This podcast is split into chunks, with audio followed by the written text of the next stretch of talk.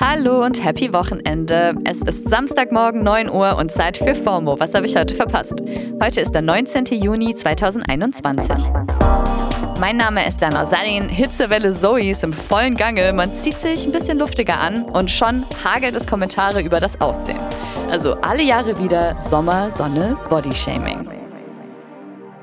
Ich sehe gerade halt echt jeden Tag mehrere Posts zu dem Thema. Über Kathi Hummels habe ich ja am Mittwoch schon gesprochen, deren sommerliches Selfie direkt zum Anlass genommen wurde, ihren Gesundheitszustand in Frage zu stellen, weil sie viel zu dünn sei. Und Sarah, at Kugelette auf Twitter, hat diese Woche eine ähnliche Erfahrung zu ihrem Outfit machen müssen. Eben beim Bäcker guckt mich eine Frau an, mustert mich von oben bis unten und sagt zu mir, manche Menschen haben anscheinend keinen Spiegel daheim. Ich bin sprachlos. Warum sind Menschen so? Ja, warum? Diese Frage habe ich mir auch gestellt und mir für die Antwort Hilfe von der Body-Image-Aktivistin Melody Michelberger geholt. Sie setzt sich online und offline für mehr Selbstakzeptanz und Selbstliebe ein. Hey Melody, warum sprechen so viele Menschen andere ungefragt auf ihr Outfit und ihren Körper an? Wir leben in einer Gesellschaft, in der das Aussehen und auch der Körper mega wichtig sind und wir eigentlich alle das Gefühl haben, dass wir dem Schönheitsideal möglichst entsprechen müssen. Und daher kommt es sicherlich auch, dass viele Menschen ähm, dann das Gefühl haben, dass sie die Befugnis und Erlaubnis haben, über die Körper und oder die Outfitwahl anderer Personen zu sprechen oder auch ähm, andere Personen zu beleidigen, wenn man vielleicht die Figur oder das Outfit nicht versteht. Aber das ist schon problematisch, oder?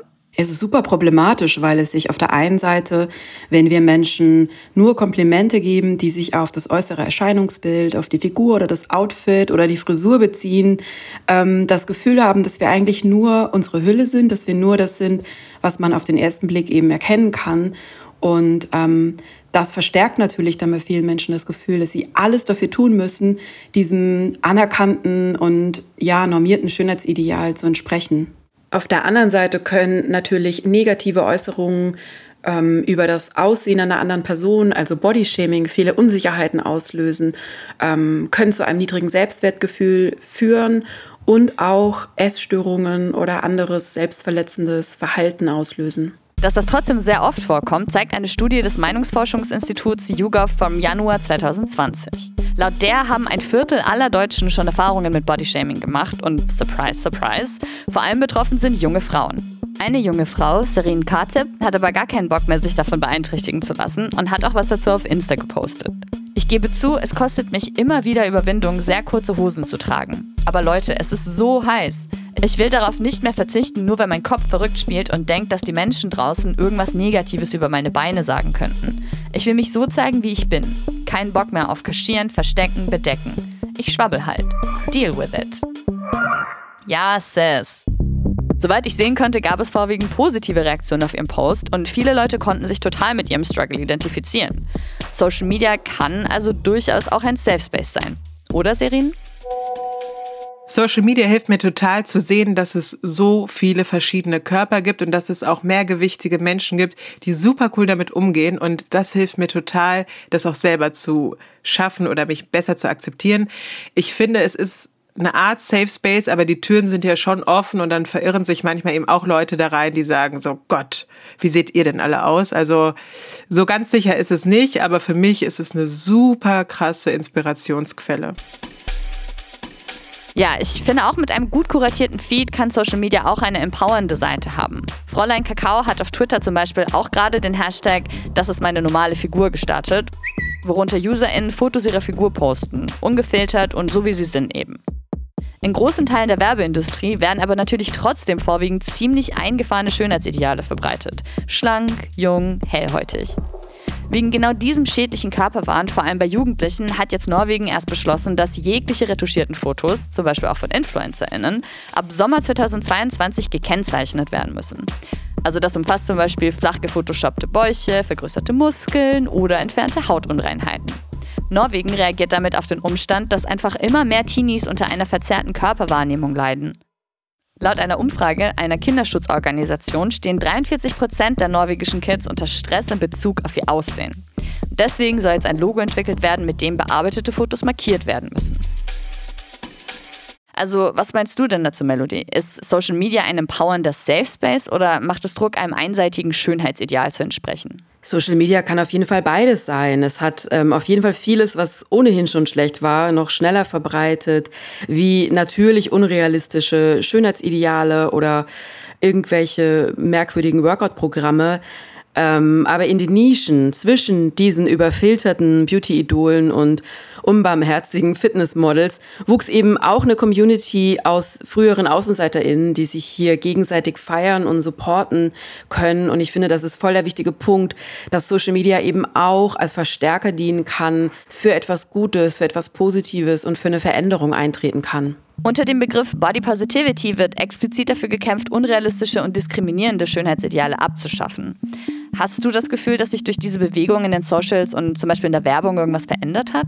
Body Positivity kommt ja aus dem Fat Liberation Movement, das seinen Ursprung in den 70ern hatte.